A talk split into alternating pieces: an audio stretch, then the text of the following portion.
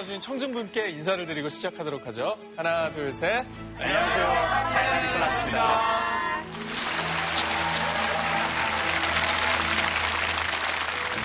지난 수업 때부터 정말 학구열 넘치는 청중들 모습을 보면서 우리 차이나는 클래스의 애청자분들은 역시 차이가 나는구나라는 걸 느꼈습니다. 오늘도 정말 흥미롭고 감동적인 강연이 펼쳐질 테니까요. 기대하셔도 좋습니다. 그럼 이제 본격적으로 수업을 시작해봐야겠죠? 오늘 함께 해주신 여러분 진심으로 고맙습니다.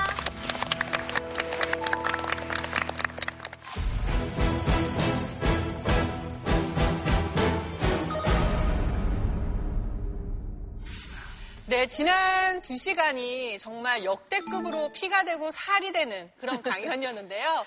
오늘도 역시 그에 못지않은 대단한 또 강연자가 준비되어 계시죠?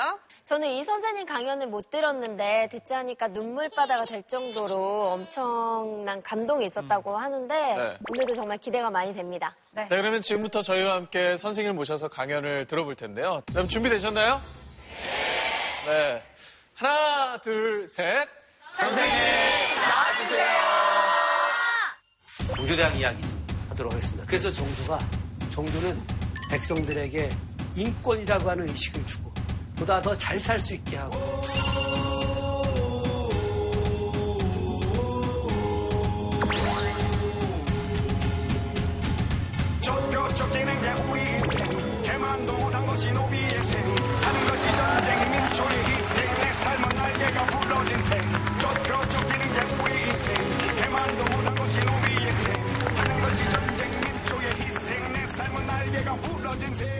안녕하세요. 김준혁입니다. 반갑습니다.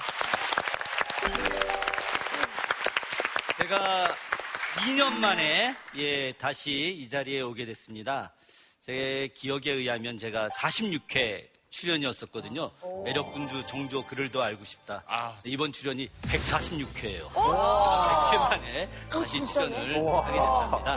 네. 뭔가 특별한 인연이 있는 것 같아요. 어, 그래서 오늘 여러분께 기억에 남는 좋은 강연이 되도록 열심히 노력하겠습니다. 고맙습니다.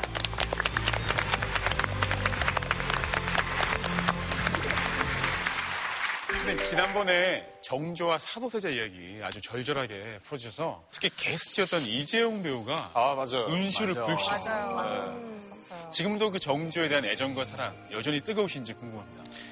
어, 당연하죠. 예, 정조 연구는 저의 필생의 임무라고 할 수 있고요. 저는 뭐 정조가 만든 개혁도시에 살고 있고 오늘날 민주주의 사회의 발전을 위한 기반이 저는 정조 시대 개혁 정책에 있다고 많이 생각을 하고 있습니다. 그래서 정조의 업적을 계속해서 알리는 일 계속하고 있고요. 앞으로도 죽는 날까지 열심히 할 생각입니다. 네, 그렇다면 이제 선생님을 모시고 본격적인 강연을 들어볼 텐데요. 과연 오늘의 강연 주제는 무엇일지 먼저 주제를 공개합니다.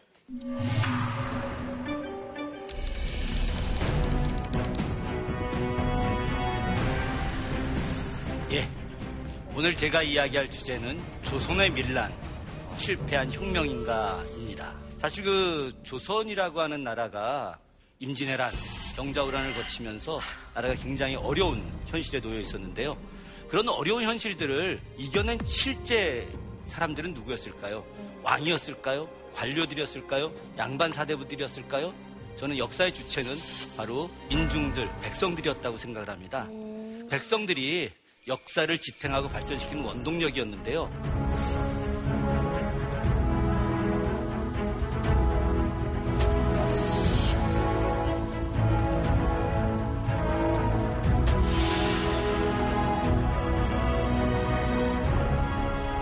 사람들이 왜 밀란을 일으켰을까? 그 사람들이 꾸었던 꿈은 도대체 무엇이었을까? 결국은 그 밀란을 통해서 우리는 오늘 무엇을 배울 것인가에 대한 깊은 고민을 해보았으면 좋겠습니다. 네. 오늘 이 주제가 공개가 되고 나서 시청자 게시판이 정말 폭발을 했습니다. 아, 그런가요? 오늘 오신 청중 여러분께서는 과연 어떤 질문을 품고 오셨을지 직접 여러분의 질문에 답변을 나눌 수 있는 그런 시간을 갖고 본격적으로 강연을 이어가 보도록 하겠습니다. 긴장하셔야 될 겁니다, 아, 예. 교수님. 어마어마한 질문이 있어요. 저도 굉장히 궁금하네요. 어떤 질문이. 네. wow. 안녕하세요. 먼저 간단히 네 자기소개 부탁드립니다. 어, 전북 전주시에서 온 정수진입니다. 반갑습니다. 네, 차클 평소에 좀 즐겨 보시나요? 어, 가족들이랑 자주 보는 편이에요. 오, 가장 즐겨봤던 편은 어떤 거였어요? 정조 이야기 재미있게 봤어요. 뭐 선생님 계셔서 이런 얘기 하는 건 아니죠? 어, 재미있게 봤어요. 네, 네, 알겠습니다. 고맙습니다. 네. 자, 혹시 가장 보고 싶었던 패널 있나요? 어, 홍진경 언니 보고 싶었어요.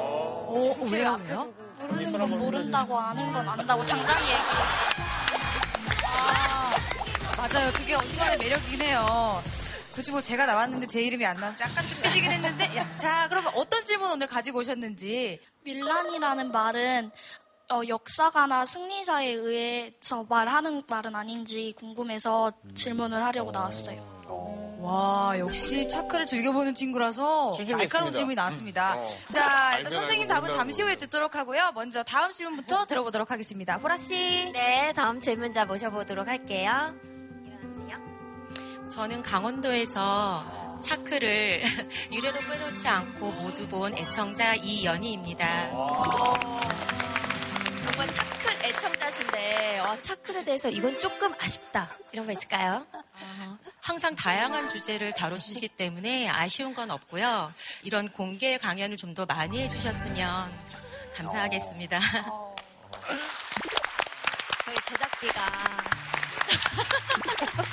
공개 강연을 많이 하려면 광고가 많이 부자일 것 같아요. 네. 저희 저도 저런 얘기 하네요. 보라야. 그럼 네. 것만 해. 진정해. 제 본격적인. 질문을 들어볼게요. 어, 조선 밀라는 그 이후에 동학농민운동이나 항일 의병 활동 그리고 뭐 4.19, 5.18, 6월 항쟁으로 그 명맥을 계속 이어서 왔다고 생각합니다. 그래서 역사를 좀 긴 호흡으로 봤을 때 조선 밀란을 실패한 혁명이라고 하는 것은 좀 아쉬움이 많다고 생각합니다. 교수님께서는 이 부분에 대해서 어떻게 생각하시는지 궁금합니다. 질문 자체가 너무 다 무게감이 있어요. 와, 너무 큰 질문. 감사합니다. 아무래도 오늘 제목을 잘못 지으신 것 같은데. 음, 일단은 뭐 기본적으로 질문 들으면서 깜짝 놀랐어요. 사실 그 두 분께서 하셨던 말씀이 어, 제가 하고 싶은 이야기이기도 합니다. 저도 그렇게 생각을 해요. 그래서 음, 두 분에 대한 답변을 여기서 뭐 그냥 탁 바로 드릴 것이 아니라 오늘 이 강의를 통해서 답을 좀 드리는 걸로 하도록 하겠습니다. 아, 이러면 채널이 못 들어가죠. 그치. 화장실 못 가요, 다들. 생존하기 위해서 먹고 살기 위해서 도적이 되지 않으면 살아날 길이 없다라고 우리 할아버지 오겠어. 집안, 여기 집안 분이네. 우리 집안이 좀 화가 많아. 자, 밀란의 성격이 바뀌기 시작을 합니다. 세상의 중심으로 이제 혁명의 중심 대열로다가 우리가 새로운 나라를 만들겠다. 그 여러분들께서도 밀란에 대한 이야기를 많이 하셨지만 밀란이라고 하는 것이 백성민자 어지러울 난자 아니겠습니까? 백성들이 어지럽게 했다는 거죠. 어, 이렇게 보자면 이건 철저하게 어떤 지배자의 시각이라고 할 수 있죠. 그런데 사실 밀란이라고 하는 것은 그 백성들 입장에서 보면 생존을 위한 투쟁이라고 할수 있겠죠. 그런데 이제 밀란이 실패했다라고 이야기하는 것은 도대체 무엇 때문일까?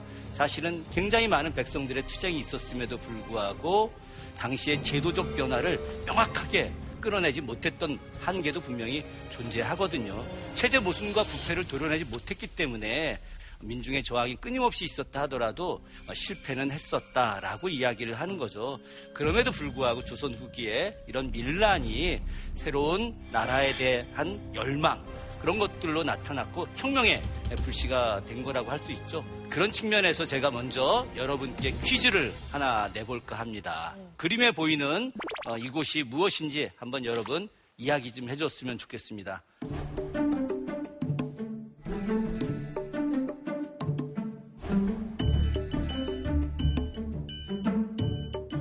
맞절도 하고 있고 뭐 이렇게 여자들도 있고 할아버지하고 어린아이들 손 붙잡고 있고 막 이런 공간 이곳은 어떤 곳일까요? 우리 먼저 청중 여러분들 예, 예 지금 제일 손 들고 있는 일어나서 대답할까요? 어, 관청에서 사람들이 얘기를 하고 있는 관청, 그렇죠. 관아. 네. 오렌지색 티셔츠 입으신 분 일어나서 대답해 주시겠어요? 어, 사람들이 신분에 관계없이 모여서 성사를 다투기도 하고 그러는 좀 약간 그리스의 아고라 같은 곳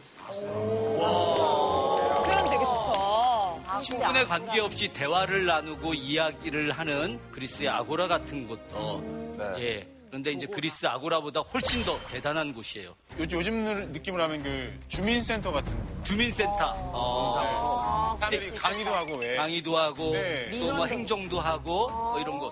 그 명칭이 있어요. 명칭이. 명칭? 예. 몇 글자예요, 선생님? 세 글자. 세 글자? 세 글자.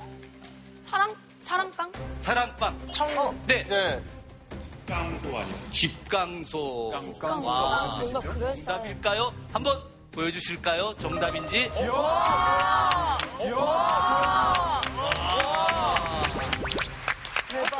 어떻게 전공이야, 진짜? 원래 역사에 대한 관심이 많이 있으세요? 아, 오기 전에 공부를 좀 하고 왔어요. 아, 이렇게 오셨어요. 역시 차이나는 클라스는 차이나는 달라. 청중들이 있네요. 대박. 네, 맞습니다. 집강소입니다.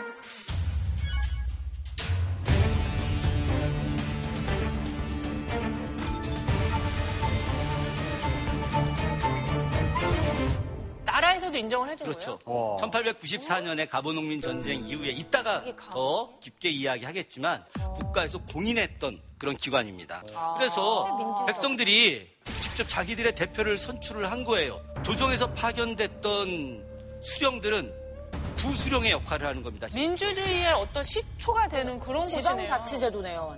오늘로 치면 지방자치제도라고 할 수 있죠. 엄청난 일인 거죠, 그죠? 노비와 상전, 백정과 양반, 그리고 여자, 남자 동등하게 서로 부르는 호칭도 있고 대등하게 맞절도 하고 그래서 완전히 신분이 타파된 그런 공간이 바로 이 집강소에서 나타났던 것들이죠. 선생님 예. 그러면 그 동등한 호칭으로 불렀다고 하면은 네. 어떻게 불렀어요? 뭐 님? 자네, 여보시오, 뭐 어떻게? 님 어디, 님. 님? 아, 지숙님 어이. 아니에요? 지숙님 양반님? 어떻게 불렀을까요? 회원님. 어떻게 했을까요?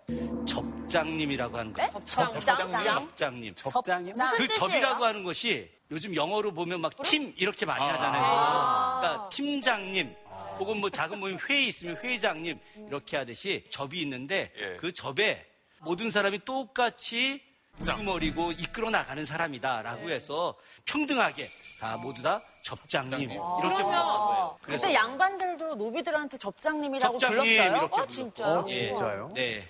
김접장, 김접장? 아, 수업- 김접장? 예, 김접장. 아, 예, 예. 네. 수업 진행하시죠. 아, 알겠습니다. 하고 있는데 이거 모르던 뭐 했는 거지? 김접장 해보고 싶었어요. 선생님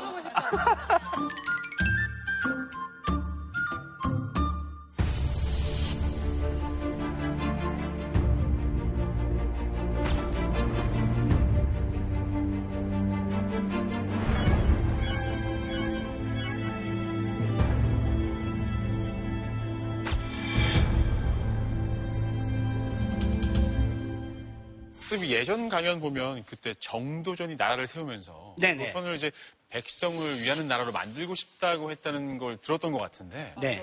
근데 어쩌다가 이렇게 밀란을 통해서밖에 의견을 개진할 수 없는 좀 그런 상황이 됐는지도 궁금합니다. 아, 글쎄 말입니다. 그죠? 어, 조선 건국 이후에 굉장히 새로운 나라를 만들려고 노력을 많이 했거든요. 실제로다가 조선 한 100년 가까이 여러분 아시다시피 세종대왕 얼마나 중요한 일을 많이 했습니까? 이렇게 백성을 위한 나라를 만들려고 노력했던 임금도 있었지만 연산군대 또 아. 나라가 망가지기 시작을 해요. 그러면서 연산 초기부터 밀란이 일어나기 시작을 했던 겁니다. 그런 측면에서 조선시대 최초로 일어났던 밀란은 어떤 것일까요? 최초에 일어났던 밀란. 어. 저기 박포의 난이요. 박포의 난. 와, 박포의 난? 박포의 난. 박포의 난이라고 하는 것은 태조 이성계 이후에 논공 행상과 관련된 건데 박포의 난은 장수였기 때문에 밀란이라고 하기에는 조금 좀 차원이 다르게 근데 우리 어린 친구가 박포의 난을 알다니 나 놀랄 일이네. 예. 여기는 중에 박포의 난 아는 사람들이 거의 없을 텐데. 아니 진짜 박보는 저기 애기야 이모는 지퍼는 들어봤어도 바꾸는 처음인데 어떻게 그렇게 아니 그런 걸? 진짜 대단하네.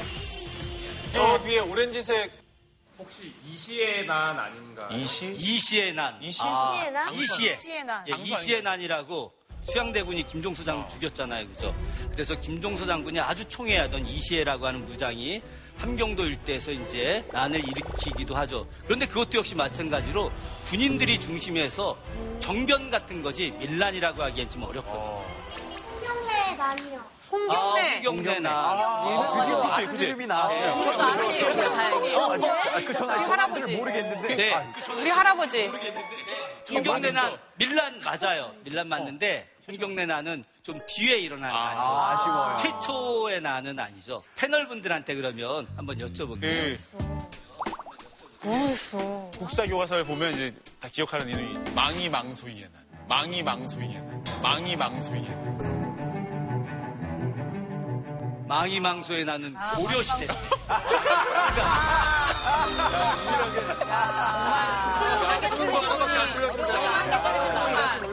너만을 믿었는데.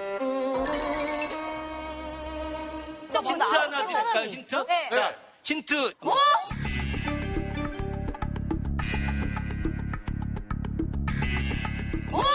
누군지 알겠어. 자, 너 너무 많아, 너무 많아. 우리 할아버지 네. 홍길동. 집안, 할아버지 집안분이에요. 아, 집안분? 집안분이에요. 집네, 다 집안분이거든요. 아, 같이 동생이네. 자, 우리 그러면 홍진경 씨의 집안 어른이신 분이 집안 어른 이름이 뭐야? 홍길동. 홍길동. 이름이 맞는지. 자, 자,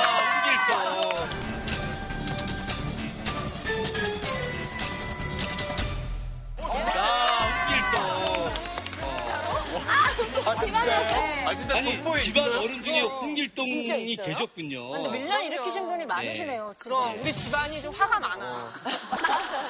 자, 홍길동 한번 볼까요?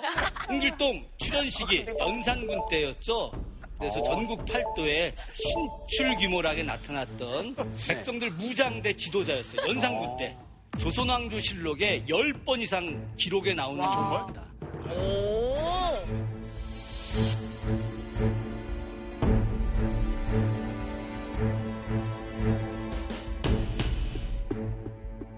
선생님, 그러니까 이게 가상의 인물이 아니라 현존했던 인물이에요? 그렇죠. 그러니까 허균이라는 인물이 네. 홍길동전을 소설을 쓰지 않습니까? 네. 모델이 있었겠죠. 역사적 인물. 그래서 홍길동이라고 하는 역사 실존 인물을 가지고 홍길동전을 쓰게 된 겁니다. 선생님, 그러면 그 유명한 대사가 있잖아요. 네. 아버? 아버지를 아버지라 부르지 못하고. 아, 예. 그 대사 있잖아요. 네. 그것도 실제로 홍길동 했던 말이에요? 실제 홍길동이 했던 말인지는 확인할 수는 없어요. 예. 그런데 홍길동이라는 인물이 이제 아주 구체적으로 어떤 신문의 인물이다라고 하는 건 조선왕조실록에 나오진 않아요. 연산군 일기에. 다만 아버지를 아버지라 부르지 못하고 형을 형이라 부르지 못한다라고 하는 말들은 아, 조선왕조실록에 굉장히 많이 나오는 내용이기도 하고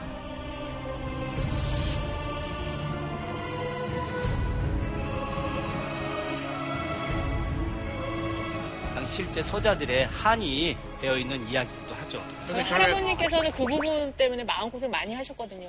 아, 정말요. 가슴이 많이 아프네요. 네. 홍길동이 나타나게 된 우리가 이유를 좀 들어볼 필요가 있습니다. 사실 연산군 시대 때 제일 문제가 뭐였느냐? 바로 토지제도의 문란이에요. 그 전까지는 국가가 모든 토지를 소유하고 있었는데 연산군 때부터 시작해서 양반들이 토지를 이렇게 막 빼앗아 가기 시작을 하는 겁니다.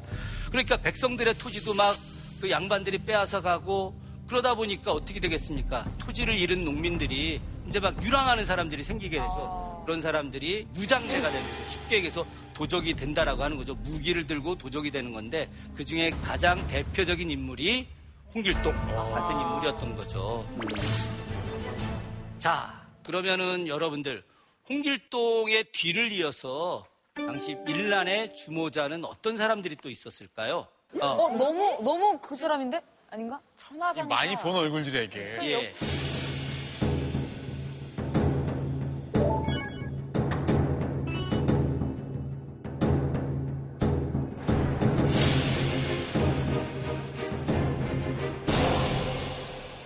명종 때 인물이 임꺽정인데 이 임꺽정이 백정으로서 한이 굉장히 많았죠. 얼마나 많은 천대를 받았습니까? 장길사는 숙종대 인물인데 광대였어요. 광대도 천민 중에 하나로서 엄청나게 많이 차별을 받았었죠. 네. 그래서 백정과 광대 이 사람들이 밀란을 일으킬 수밖에 없습니다. 왜? 너무 어렵게 살다 보니까 생존하기 위해서 먹고 살기 위해서 밀란을 일으키면서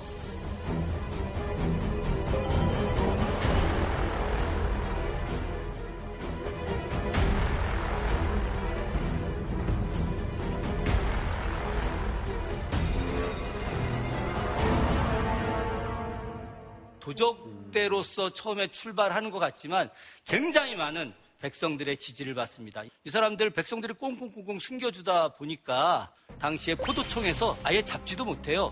물론 나중에 임꺽정 같은 경우가 군대가 동원이 돼서 잡히긴 했지만 장길사는 영원히 잡을 수가 없었답니다. 이게 바로 백성들의 대변자였기 때문에 그런 거예요. 그래서 흩어지면 백성, 뭉치면 도적이다 라는 말이 있어요. 이때 근데 밀란 살펴보니까 뭔가 혁명하자, 판을 갈아엎자 이런 성격보다는 너무 먹고 살기 힘드니까 좀 살려달라라는 성격이 더 강했던 것 같아요, 사실. 그렇죠. 어, 그래서 초기에 밀란이라고 하는 것은 백성들이 경제적으로 너무 어렵기 때문에 이래도 죽고 저래도 죽더니 우리 한번 제대로 인간답게 살아보자라고 해서 일어나게 되는 거거든요. 네. 그런데 이런 밀란이 조금 지난 뒤에 이제 밀란의 성격이 바뀌기 시작을 합니다. 단순하게 우리 먹고 살겠다 이런 개념에서 이제는 우리가 새로운 나라를 만들겠다라고 하는 거죠.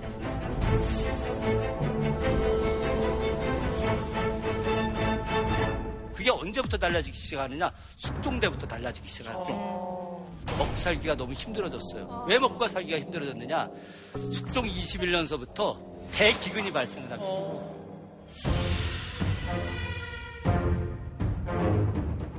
그래서 6년 동안 얼마나 많은 사람이 죽느냐? 140만 명 가까이가 죽어요. 상상이 할 수 없는 일이죠. 그래서 조선 500년 역사상 이렇게 사람이 많이 죽고 고통당하는 사례가 없었어요. 굶그림에 견디다 못한 부모가 다섯 살 된 딸과 세 살 된 아들을 죽여서 먹었다. 어, 죽여서 먹었다니.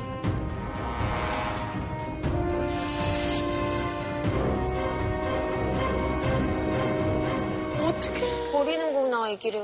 어, 말도 안 돼. 살 길이 없으니까 자식들을 갖다가 나무에다가 묶어두고 산에 아이들을 데리고 가는 거야. 어떻게 너무 끔찍해. 아, 근데 이때 그러면 조정은 그냥 손 놓고 가만히 있었습니까? 뭐 조정은 어땠을까요? 자기들 권력 다툼만 한 거예요. 그래서 당시에 노론, 소론, 남인 아. 이렇게 있었잖아요. 그죠? 정쟁이 있다 보니까 결국은 어떻게 됐느냐. 백성들은 더욱더 힘들어지는 거예요. 실제로다가 백성들이 당시 조정의 왕, 관료들, 양반사 대부들 신뢰하지 않았습니다. 백성들도 조금씩 조금씩 의식 수준이 높아져 가요. 임진왜란 때 선조가 경복궁을 버리고 도망을 갈 때 백성들이 당시에 선조의 가마에 돌을 던졌어요. 임금 가마에 돌을 던진 거야. 왜? 국가 지도자가 무능했기 때문에 백성들을 다 도탄에 빠뜨렸으니까 백성들도 이제 인정하지 않겠다는 겁니다. 화가 치밀 대로 예. 치밀었네. 그렇죠. 거기에 더해서 우리 인조 때 어떤 일이 벌어졌어요? 청나라가 쳐들어왔잖아요. 청나라 쳐들어와가지고 왕은 남한산성으로 도망갔단 말이죠. 왕비하고 소현세자 국림대군은 강화도로 갔는데 김포 앞바다에서 배를 타려고 할 때 백성들이 배를 잡고 놔주지 않아. 왜 너희들만 도망가느냐? 우리도 같이 살자. 그러니까 백성들이 당시에 그런 기득권 세력들에 대해서 너무너무 실망을 했고 국가를 제대로 다스리지 못할 거라고 하는 생각이 드는 거예요. 이걸 눈으로 보여준 게 뭡니까? 인조가 청나라 황제한테 삼배 구고드라고 해서 항복을 하잖아요. 네. 세 번을 절하고 아홉 번 머리를 갖다가 바닥에 꽝! 꽝꽝하고 아홉 번을 두드리고 나서 항복 문서를 어, 읽었죠. 이런 굴욕적인 모습을 당시에 백성들이 다 본 거예요. 기득권층의 한계를 너무나 명확하게 본 것이고 이렇게 자연스럽게 백성들의 의식이 성장을 하는 것이고 그런 것들이 숙종대에 자연재해하고 맞물리면서 이제 폭발하기 시작을 한 거죠. 자, 이때 조선에서 최초로 새 나라를 만들자면서 혁명을 꿈꿨던 세력들이 등장을 합니다. 아마도 또 뜨거운 반응이 있을 것 같은데요. 조선에서 최초로 혁명을 시도한 세력들, 그 세력들은 어떤 세력들이었을까요? 네. 서자 세력들. 어, 예, 서자 세력들. 몰락한 양반. 몰락한 몰락한 양반. 양반. 오늘 혹시- 어른분들은 굉장히 네. 조용하시죠. 어른 청중들은 어른들 힘내세요. 저쪽에 어른 어른 세력들 좀 저쪽에. 힘내세요. 나중에 네? 천주고. 천주교도들. 아, 아, 세력들. 특종 때는 천주교도가 활성화되기 전이어서 그 뒤는 좀 있는데 우리 한번 정답 한번 볼까요? 어떤 세력들인지? 네. 자,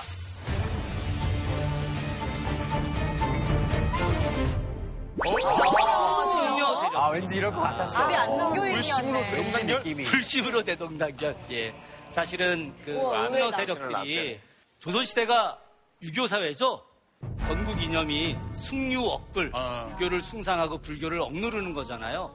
승려 세력들이 계속해서 소외돼 있었죠. 그러다가 명종대에 승과가 부활을 하면서 그 유명한 스님들이 등장을 하게 됩니다. 서산대사, 아, 함영대사, 함영대사, 예. 다이 명종대 승과로 들어왔던 분들이고 이분들이 1592년에 임진왜란이 나고 나서 선조의 요청을 통해 가지고 승분들을 일으키죠.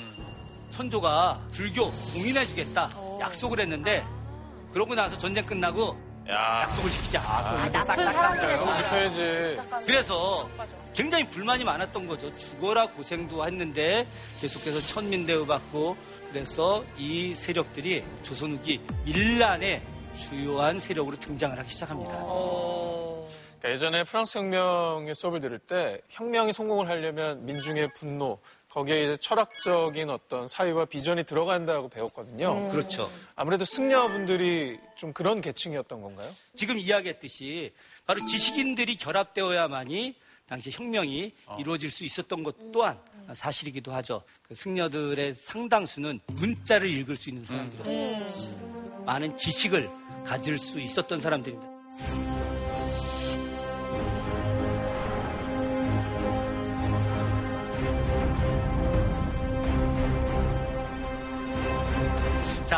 어, 우리 승려들 중에 무리를 이끌고 다니면서 밀란을 일으키는 승려들이 있어요. 이런 사람들을 뭐라고 당시에 불렀을까요? 우리 이거는 우리 패널들한테만. 네. 큰일 났네. 갑자기. 그러니까 승려인데 무리를 끌고 다니는? 그렇죠. 무리를? 끌어서 막한뭐 10명 이상씩 다니면서 알았는데 기억이 안 나요. 아, 네. 성- 혹시 저 승무리? 승무리. 승무리. 승무리. 알무리처럼 승무리. 승무리 아니에요? 어, 승려갱. 갱, 승려갱. 맹승려.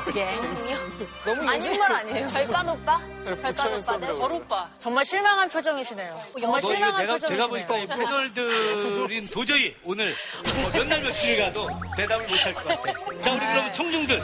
청중, 어, 예. 불교 신자분들한테 좀 죄송한데 땡초라고 혹시 하지 않았어요? 땡추. 아. 땡추? 땡추. 땡중? 땡초, 땡추. 예. 자, 땡초? 답 한번 볼까요? 설마 오. 땡중? 잘 맞춰. 박수.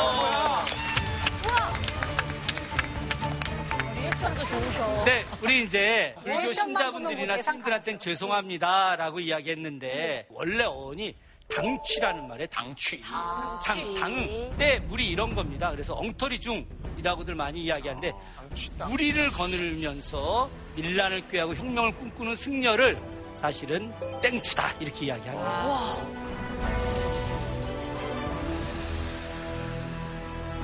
가장 대표적인 땡추가 있습니다. 이제 최초로 숙송대 혁명을 주도했던 승려인데 바로 이 사람입니다. 여환. 이라는 여환. 인물이에요.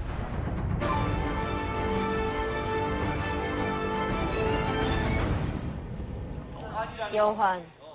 조선 최초로 혁명을 주도했던 승려입니다.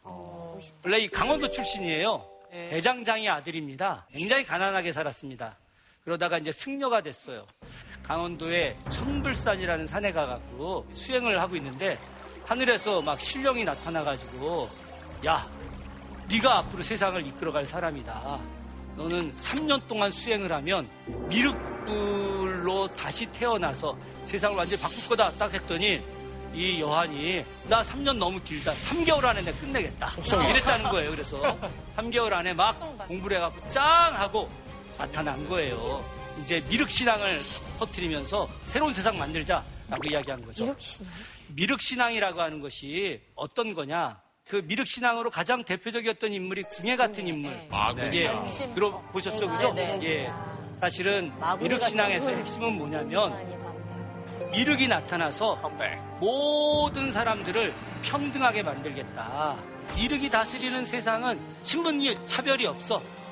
그리고 경제적으로도 다 평등해. 온갖 모순이라든가 고통 이런 게 다 사라지는 시대예요. 일종의 메시아 같은 거죠, 그죠? 네.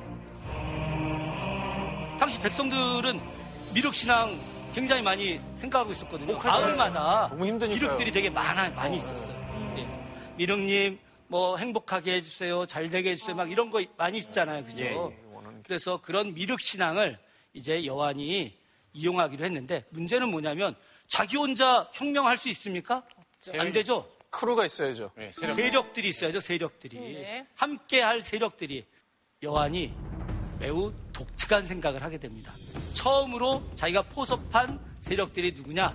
무녀 집단이에요. 문요. 무녀. 무녀. 무녀가 요즘 말로 아, 무당. 무당? 무당이죠. 무당이네. 무당. 지금은 무녀들이 많지는 않지만 조선시대 때는 굉장히 많았어요. 근데 종교가 다르지 않나요? 그 무당분들과 종교가, 종교가 그- 다르죠. 역시 예리한 분이야. 불교하고 무녀하고 분명히 다르죠, 그죠? 네. 그런데 우리나라 불교는 매우 독특한 불교 체계를 이루고 있어요. 전 세계에서도. 우리나라 불교는 우리나라의 전통 산악신앙과 결합이 되어 있어요. 근데 중요한 것은 이 무속 신앙을 조선의 백성들이 다 거의 대부분 따르고 있었던 거예요. 그래서 당시 여한이 황해도일 때에서 제일로 유명했던 원양이라고 하는 무당하고 결혼을 해요. 네? 승려가 결혼을 할 수 있어요? 스님이요? 약간 그 인플루언서랑 약간 그 손잡은 느낌인데 약간. 용신앙이라는 게 있어요. 용을 숭배하는 신앙. 그래서 이 용과 무당이 통한다라고 생각을 했고 원양이라는 무당과 그리고 여한이 두 사람이 결합을 하면서 미륵신앙과 용신앙이 결합을 하는 거죠. 그러니까 백성들 입장에서는 승려가 무당하고 결혼해 야 저거 가짜 아니야 이렇게 생각하는 것이 아니라 야 저 미륵님하고 저 용님이 결합을 했으니 이 두 결합이 새로운 세상을 만들어낼 거다 막 그렇게 이야기를 한 거예요. 약간 그리스 신화 상징 같은 거. 어, 뭐 같은 될수 있는 거예요. 네. 승려 세력들, 무당 세력들, 일반 백성들이 막 결합을 하면서 새로운 세상을 꿈꾸게 되는 건데, 근데 이때 여한이 했던 아주 유명한 이야기가 있어요. 7월에 큰 비가 퍼붓듯 쏟아지리라. 이 안은 예. 어떡하려고. 그러면 장마 있잖아. 큰 산도 장마 장마. 무너지고 서울도 재난을 입어 쑥대밭이 되리라.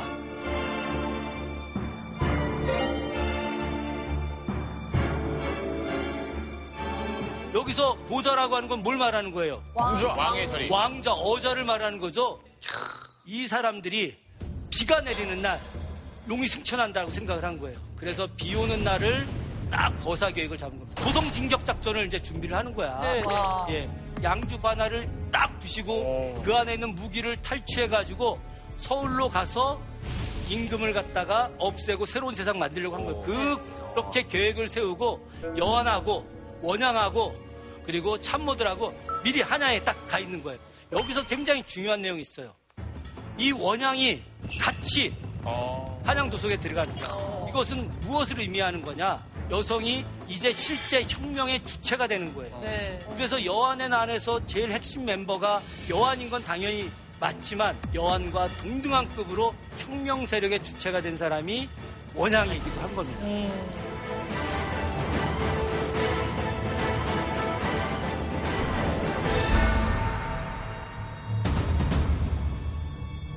이 사람들이 다 준비해가지고 한양 도성까지 다 들어갔는데 실패를 해버렸어. 그 실패한 이유가 도대체 무엇이었을까? 비가 오다가 그쳤다. 지구온난화. 지구온난화? 그때는 아니야. 그때는 지구 온난화 전이지. 또, 또 무엇 때문이었을까요? 날씨가 너무 좋아. 날씨가 너무 좋아. 너무 맑아가지고. 아, 용이 승천을 안 했네. 용이 승천을 안 했어.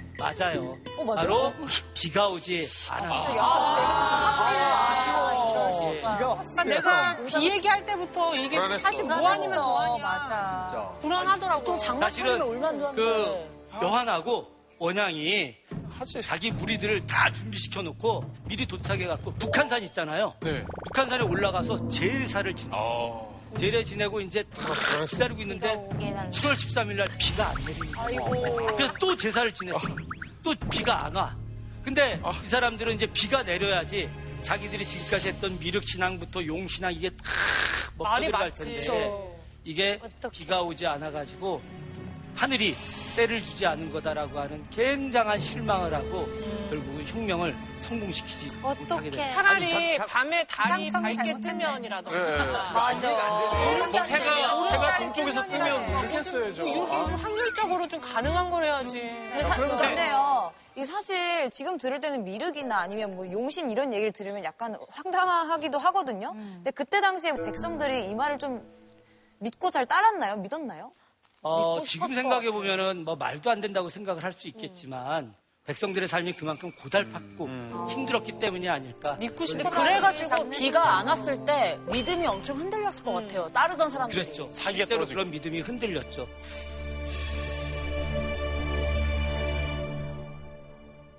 선생님 여화는 어떻게 됐어요? 그 여왕 초당한? 다음에 죽었어요. 어떻게 됐어요? 사용됐지 않았을까요? 음, 요즘으로 치게 되면 종각 있죠? 네. 종각 앞에 전봉준 장군, 전봉준 장군의 동상이 거기에 있어요. 왜 거기에 있느냐? 그 자리가 바로 아. 예전에 사형장입니다. 사형. 아. 그 자리. 그래서 능지처형. 사지를 잘라서 그 자리에서 죽였죠. 동강역 자리가 사형터였구나. 너무 무서워. 사실 혁명을 하는 데 있어서 그런 이데올로기 같은 건 굉장히 중요하지 않습니까? 그죠? 네. 이데올로기의 사상, 이런 것들을 따르고 그것을 중심으로 해서 뭔가 투쟁을 해 나가는데 그게 제대로 이루어지지 않게 되면 혁명이 제대로 성공할 수 없죠. 미륵사상 다음으로 가장 유행했던 밀란의 지침서가 있었어요. 지침서요? 밀란의 지침서, 교과서 같은 게 교과서. 같은 거죠. 밀란의 그게 바로 밀란 완전? 정복. 정감록입니다. 정감록.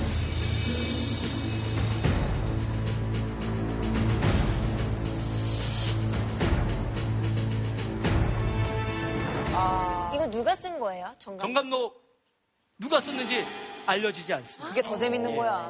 누가 썼는지 알 수 없어. 정 씨가 썼을 것 같아요. 정 씨가 썼을 거예요. 100%. 티가 좀 나요. 예. 이건 프로파간다입니다. 이거 교과서가 아닌데요. 계룡산을 중심으로 새로운 세상이 만들어지게 되면 어떤 세상이 되는 거냐? 집집마다 벼슬을 하며 사람마다 진사가 되고 집집마다 인삼을 가지게 된다 라고 이야기해요. 그러니까 사람들이 다 벼슬을 하는 거야. 집집마다 인삼을 갖게 된다는 거 아니겠습니까? 왜 하필 그때 인삼이 좀 귀한이 인삼이? 엄청나게 귀한 거죠. 인삼은 죽는 사람도 살린다라고 하는 약재라고 했는데 이건 누구만 갖는 거예요? 부자들, 아. 임금이라든가 고위관료들 힘있고 돈 있는 사람들만 갖는 거죠. 그죠? 그런데 다 인삼을 가- 가질 정도로 생활이 풍족해진다는 겁니다. 모두가 다 부자가 돼가지고 행복하게 살 수 있어. 네. 앞서 이야기한 미륵신앙을 새로운 형태로 만들어지게 된 거죠. 정감록의 시대가 나타나기 시작을 하는 거예요.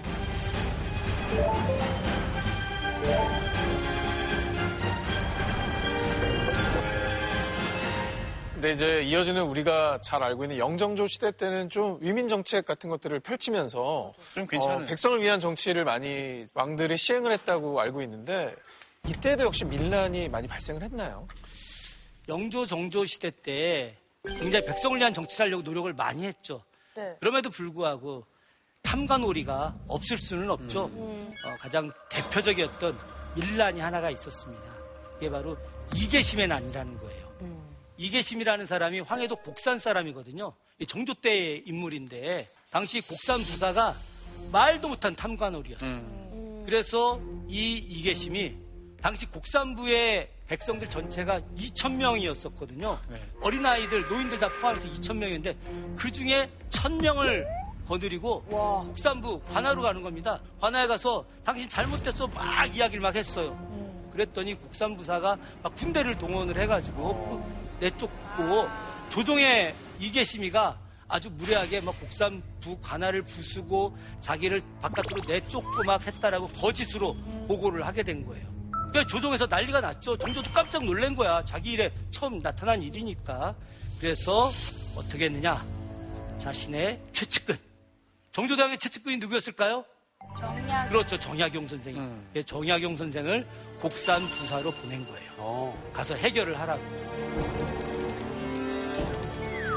다산이 곡산 부사로 갔는데 이계심이 탁 이계심이 나타났어요. 자수했네요? 나타나서? 자수를 한 거야. 자수를 해갖고 다산 선생님이 곡산부 관하로 데리고 가서 이계심의 이야기를 들었어요. 자, 다산이 이계심에 대해서 어떻게 했을까요?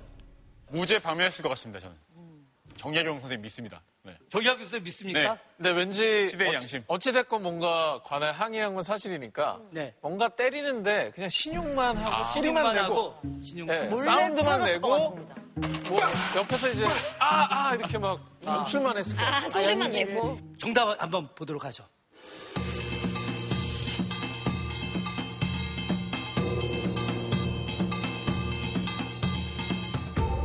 너는 천금을 들여서라도 살 사람이다. 의로운 일을 했다고 이야기했어요. 의로운 일을. 네. 역시 그래서 선생님 믿습니다. 다산 선생님이 정조한테 장계를 올립니다. 이계심은 무죄입니다. 무죄. 거꾸로 이계심을 우리가 곡산부의 아전으로 활용해서 나라를 위해서 일을 해야 됩니다. 와, 진짜요? 그래서 그렇게 해줬나요, 정조는? 그렇게 했지. 정조도 그걸 예. 받아들였어요. 그래서 조정에 장계를 올렸죠. 조정에서 막 난리가 났는데 왜 대역죄인을 왜 인정하느냐? 이거 정약용도 잘라라 막 이제 정약용도 정씨잖아요. 그래가지고 정감용록이 그걸로 모함을 받진 않았나요? 자기 정씨여서 그렇다고. 정씨하고 요 정감록 정씨하고 달라요. 한자가 달라요? 아, 다행이다. 정약용 정씨는 고물의 정자. 그 정씨하고는 모함받지 않아요. 다행이네. 그래서 그거까지. 근데 중요한 거는 정조가 이것은 정약용의 판결이 맞다. 만약에. 다른 시대. 같았으면은 다산 선생이 그렇게 판결 내리지도 않았을 거고 정조가 그것에 대해서 인정하지도 않았겠죠. 맞아, 그러니까 맞아. 정조 시대 때 밀란을 다뤘던 태도, 방식 이런 것들이 완전히 다른 거예요. 선생님이 정말 팬이 되실 만한 그런 느낌이네요. 아이 뭐 당연하죠. 당연하죠. 시대가 좀 훌륭했어.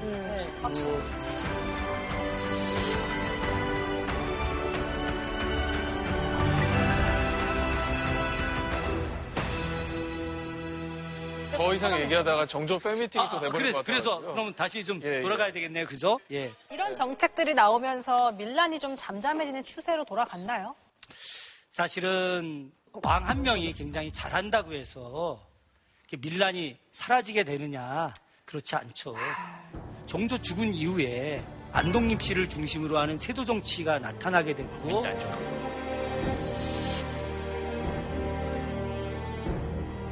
그러다 보니까 순조년간에 정감록을 중심으로 하는 밀란의 시대다. 또 이렇게 이야기합니다. 본격 밀란의 시대가.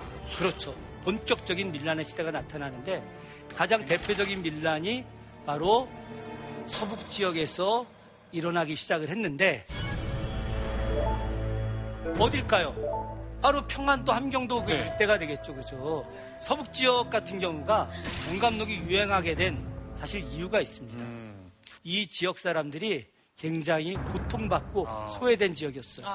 여러분 아시다시피 이성계라고 하는 조선의 건국자가 원래 함경도 맞아요. 네. 함흥 쪽 사람 아니겠습니까? 출신이죠. 그래서 평안도까지 활동을 하면서 그 지역에 있는 무사들을 거느리고 개성으로 진출하고 나중에 왕까지 된 거예요. 역성혁명한 사람들이거든요. 그러니까 태조 이성계 후손이긴 하지만 그 뒤에 기득권층들이 야 저 함경도 평안도 이쪽 사람들은 역성혁명할 그런 세력들이야라고 그 사람들을 갖다가 잘 등용하지 않으려고 하는 거예요. 막 서울 경기 사람들은 10명, 20명씩 과거에 합격을 해도 평안도 사람들은 겨우 한 명, 두 명 합격할까 말까 하고 합격을 해도 등용도 안 해주는 거야. 서럽겠다, 진짜. 예, 성종대 최종적으로 국과 시험을 못 보게 아예 만들었어요. 이런 사람들이 등용이 되게 되면 나중에 쿠데타, 그러니까 변란 일으킬 거다.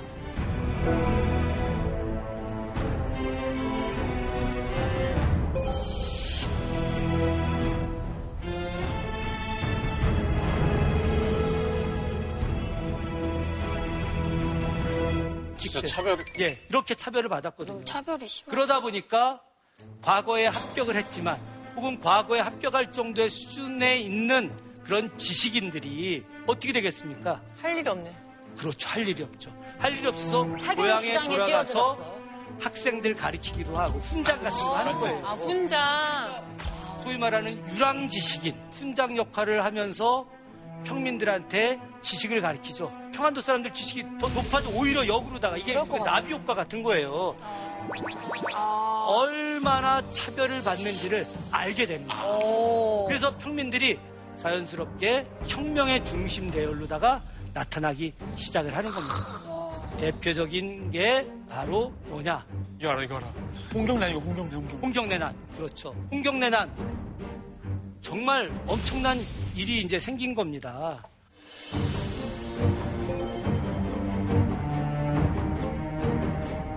씨네요 또.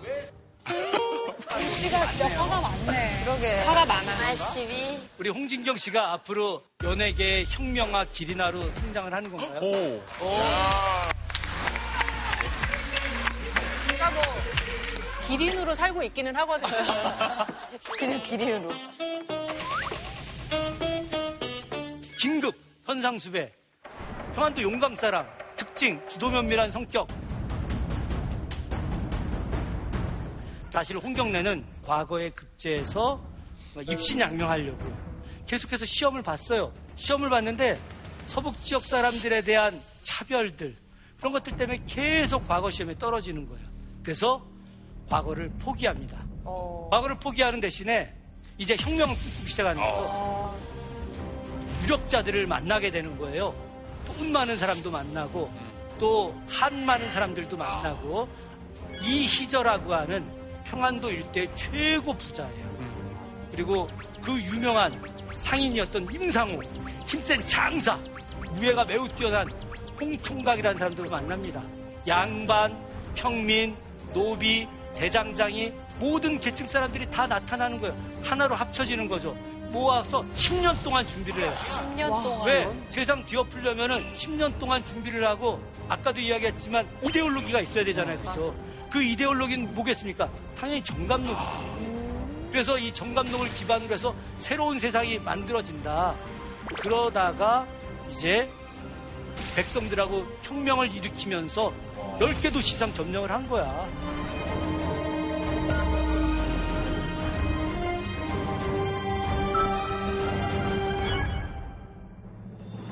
홍경래가 정주성이라고 하는 평안도 일대에서 평양성 다음으로 큰 성이 정주성이었는데 이 정주성을 점령을 하는 거예요. 이거는 일반 백성들이 정주라고 하는 큰 도시성을 점령한 것은 정말 엄청난 일이었던 거죠. 조선 조정에서 어떻게 됐겠습니까? 난리가 났죠.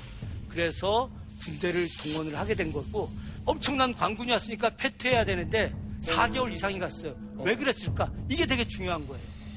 백성들이 자발적으로 정수성으로 들어오는 거야. 와. 우리가 홍경래 당신과 함께 이 성을 지키고 새로운 세상 만들겠다. 막 먹을 거 막 들고 와요.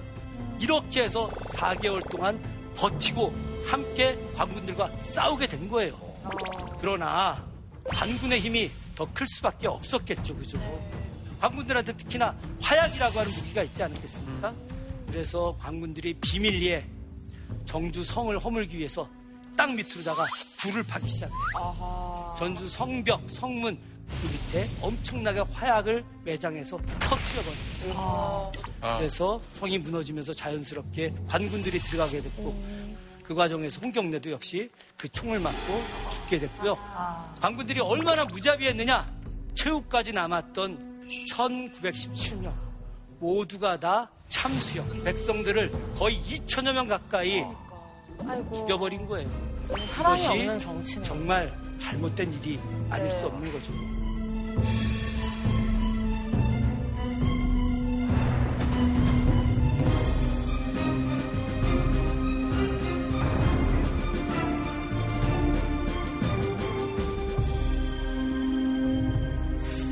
밀란이 점점 더 조직화되고 거세진 걸 보면은 더더욱 그 백성들의 삶이 힘들어졌다라는 것의 방증이 아닐까 싶기도 한데요.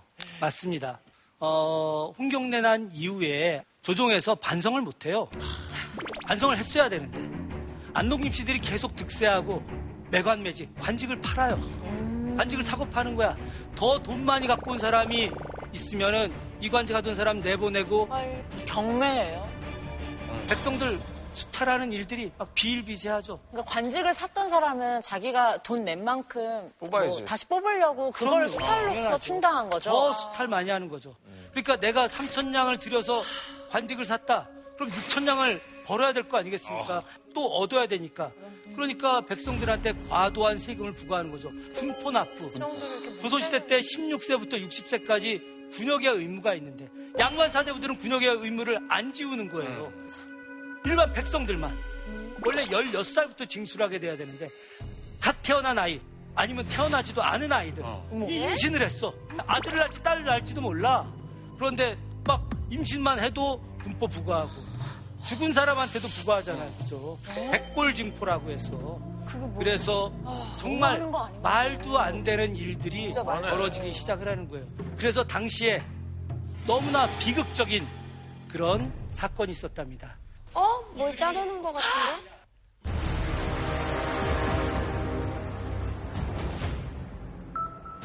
저 사내가 낫을 들고 있어요. 무엇을 하는 거냐?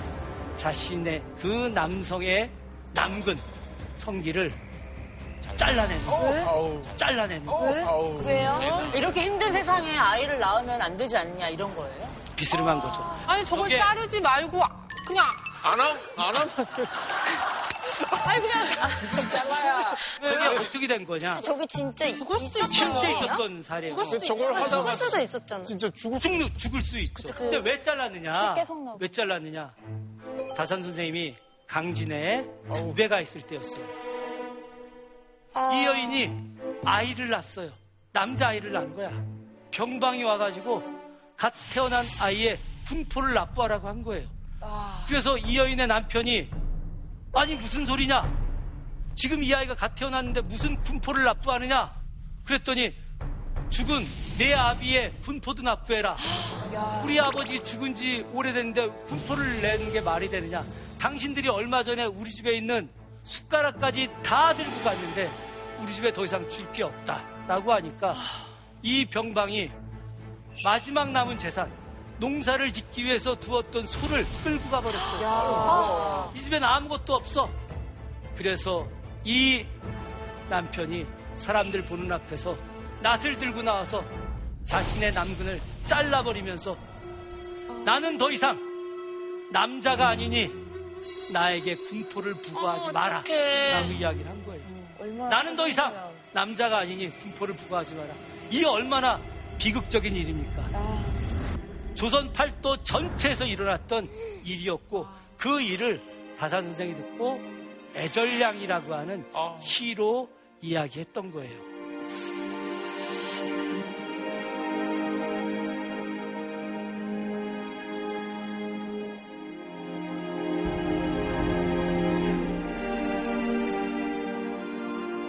얼마나 불공정한 사회입니까?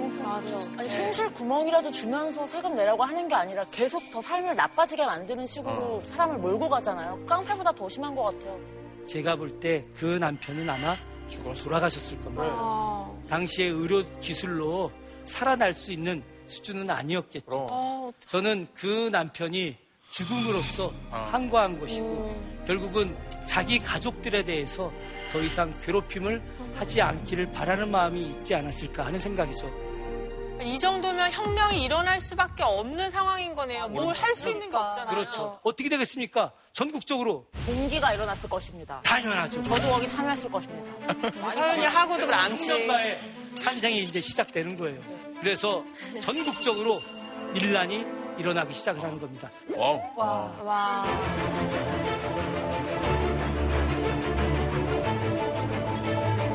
진주로 시작해서 밀양, 울산, 거창, 경상도 일대에서 전라도 일대, 저 위에 함흥까지 나가게 되죠. 이것이 바로 1862년 철종 13년에 있었던 임술 밀란이다 이렇게 이야기합니다. 1년에 있던 건가요? 지금 이 모든 1년 안에 있었던 근데, 근데 비교적 평안도랑 강원도에선 조금은 잠잠했네요. 그 이유가 있나요? 왜 그랬을까? 이명란 때.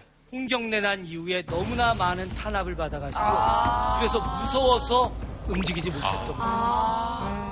이게 전국적으로 어떤 구심점이 있었던 밀란인가요? 아니면 각지에서 일어난 밀란인가요? 아 안타깝게 각지에서 일어난 밀란이었던 거예요. 실제로 저 밀란의 문제는 뭐냐? 이 전체 백성들이 조직적으로 함께했다고 한다면 엄청난 세력이 됐을 텐데 그 전체를 이끌어 나가는 지도자가 없이 각 지역에서 일어났다 사라지고 일어났다 사라지고 하다 보니까 국가가 그것을 반영해서 새로운 나라로 만드는데 나가지 않게 된 거예요. 그래서 우리가 앞서 밀란이 실패한 거 아니냐라고 이야기하는 부분이 바로 여기에 있었던 거죠.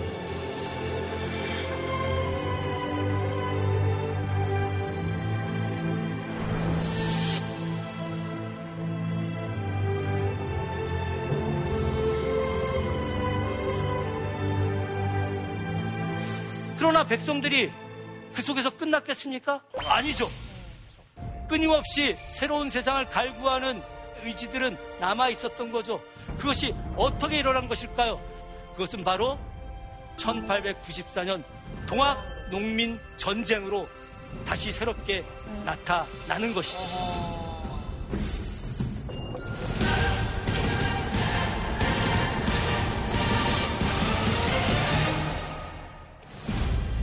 1894년 3월 달에 전라도 고부에서 탐관오리 조병갑이 어마어마한 수탈을 합니다. 엄청난 뇌물을 써서 고부로 오게 됐고 임기를 마치고 서울로 올라갔다가 다시 뇌물을 써서 다시 고부 군수로 오게 됩니다. 그래서 고부의 백성들이 막는 투쟁도 벌였어요. 그런데 그걸 막을 수가 없었습니다. 또 왔어. 이 조병갑이 다시 와서 돈을 수탈하려고 기존 저수지에 또 보를 만들어서 수세를 걷게 하는 거죠. 진짜 못됐다.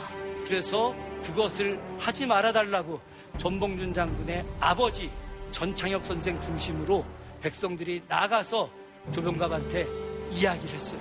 그랬더니 조병갑이 전창혁을 불러다가 온갖 매질을 해서 전봉준의 아버지가 죽게 됩니다. 아이고. 그 이후에 계속된 수탈 속에서 전봉준을 중심으로 하는 고부의 백성들이 더 이상 고부 관하의 수령은 우리들의 수령이 아니다. 조병갑을 내쫓고 봉기를 일으키게 되죠. 핵심 뭐냐? 전주성을 격파하고 서울까지 직행해서 건기들 부정부패를 자행하고 있던 민시 세력들을 완전히 제거하는 것이 봉기의 목표였어요. 권기라고 하면은 그때 왕비를 말하는 거예요? 권세가 있는 귀족들, 왕비와 더불어서 왕비의 외척 세력들, 민시 세력들을 말하는 거죠. 이 민시 세력들이 온갖 벼슬들을 다 독점하고 백성들을 수탈을 했던 겁니다. 선생님, 그런데 지금까지는 사실은 이 전국적인 밀란들이 연계가 잘 안 돼서 그동안 많이 실패를 했잖아요. 근데 동학 농민 운동 때는 어떻게 이게 전국적인 규모로 어, 연계가 될 수 있었는지. 굉장히 중요한 질문입니다. 지금까지의 질문 중에서 최고로 멋진 아이. 감사합니다. 왜 동학 농민 전쟁이 더 큰 세력을 모으고 더 큰 기운을 얻어서 새로운 세상을 만드는 투쟁에 나갔을까? 그 기반은 어디에 있었을까? 그것은 바로 동학에 있었던 거죠. 동학 사상에 있었던 겁니다. 우리가 지금까지 이야기해왔던 내용대로 백성들의 투쟁의 기반은 미륵신앙, 용신앙, 그리고 정감록 이런 것들이었거든요. 그런데 이런 모든 것들을 갖다가 아우르는 새로운 사상이 만들어지게 되는 겁니다. 동학인 거예요. 1860년에 수은 최재우 선생이 동학을 창도를 하게 되죠.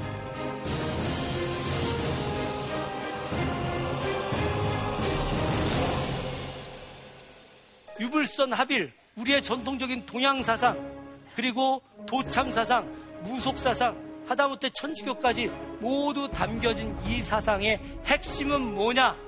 바로 인내천. 사람이 곧 하늘이다라고 하는 것이죠.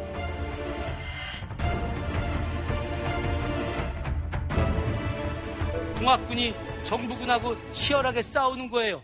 황토현에서 대접전을 펼치고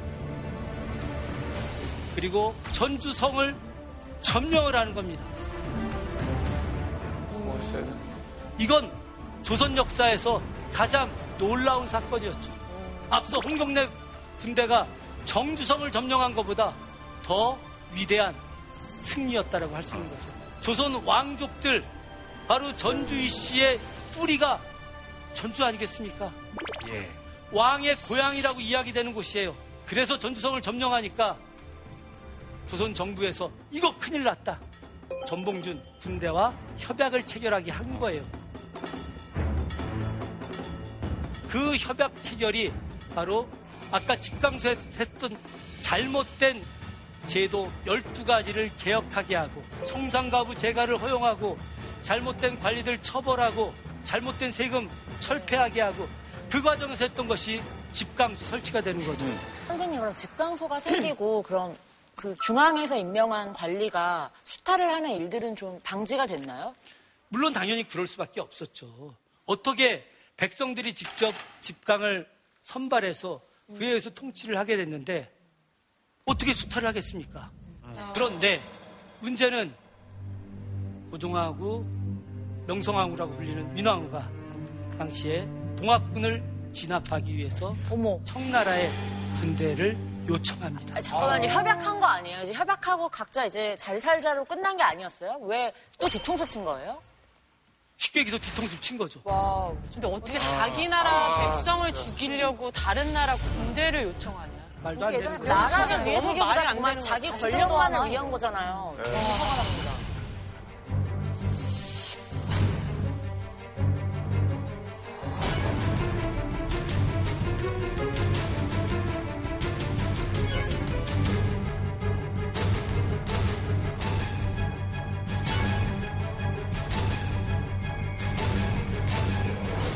바로 이 사람들이 나라를 망친 겁니다. 음, 자충수야, 결국에. 일본 군대, 청나라 군대가 들어오니까 전봉준, 김계남, 손아중 이 동학 농민 지도자들이 다시 봉기를 하게 되는 거죠. 이 봉기가 바로 2차 봉기가 되는 거예요. 그래서 나라를 구하기 위해서 서울로 서울로 올라가게 되죠. 진짜 우리나라 그런 과정에서 불쌍하다. 여러분이 알고 있는 공주의 우금치라고 하는 어. 고개. 이 우금치 고개 아래에서 동학군이 대패를 하게 됩니다.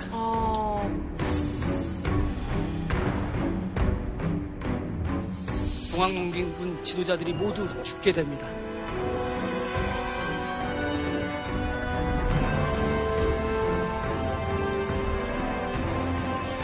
그러나 또 한편으로는 그 후예들이 다시 의병으로 끊임없이 참여를 하게 되기도 하죠.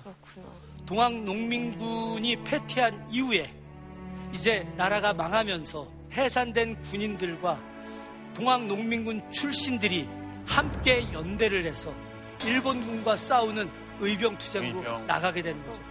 연대해서 함께 의병투쟁을 한반도에서 하다가 만주로 넘어가서 그 유명한 봉오동 전투, 아. 청산리 전투로 참여를 하게 되는 겁니다. 아까도 이야기했죠. 뭉치면 도적이고 흩어지면 백성이다라고 이야기했는데 네. 이미 이때는 아. 달라요. 흩어지면 백성 그리고 뭉치면 의병이 되는 그런 이제 새로운 의병 투쟁으로 나가게 되는 겁니다.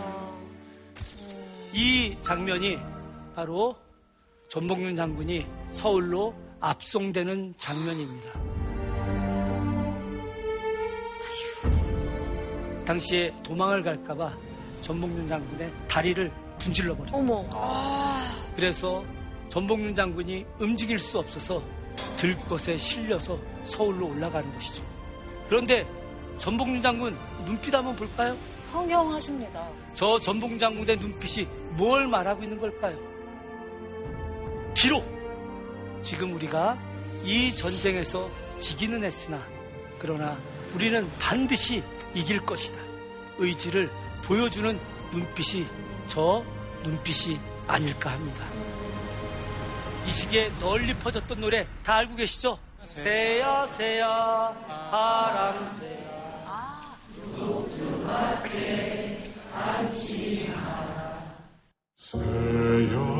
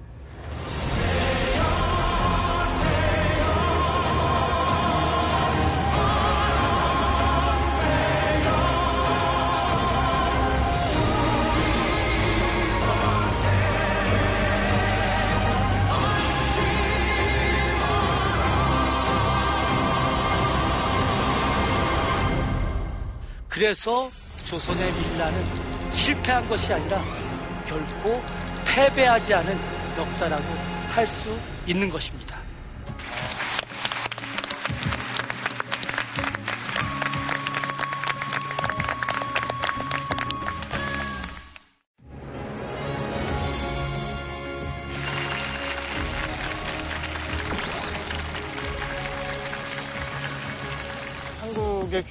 머리에 뭘 많이 집어넣는데 지금만 해도 버르장머리 없는 애가 되죠. 한국 교육에서 단 한 번도 인간을 기르는 교육을 해본 적이 없어요. 파시즘이 주입하는 교육과 똑같은 거예요. 제가 그런 게 싫어서 학교를 잘 안 나갔거든요. 잘하셨어요. 독일의 교육 원리는 우리와 근본적으로 다른 겁니다. 난 선생님인데 나도 틀릴 수 있으니까 무조건 비판적으로 생각하라는 거예요. 독일에서는 행복이라는 과목이 있어요. 우와. 행복이라는 과목이 있어요. 자본에 의해서 편향되어 있다면 시위라도 해야 될까 지금 고민 중입니다. 너무 좋았어요. 너무 잘하지 않아요? 지금 우리에게 필요한 것은 교육 혁명이에요. 새로운 교육으로 대전환하지 않으면 한국 사회에선 미래가 없다고 봅니다. 만약에 타임머신을 타고 갈 수 있으면 누굴 제일 만나고 싶으세요? 말고 정조 말고 정조 말고. 저는 홍경래 장군 만나요. 본인이 타임머신 탄다면 누구였어요? 네, 정봉준 장군이요. 어떻게 그렇게 용기를 내서 할 수 있었는지 물어보고 싶어요. 좋은 질문에 정말 똑부러지는 답변까지 네 감사합니다. JTBC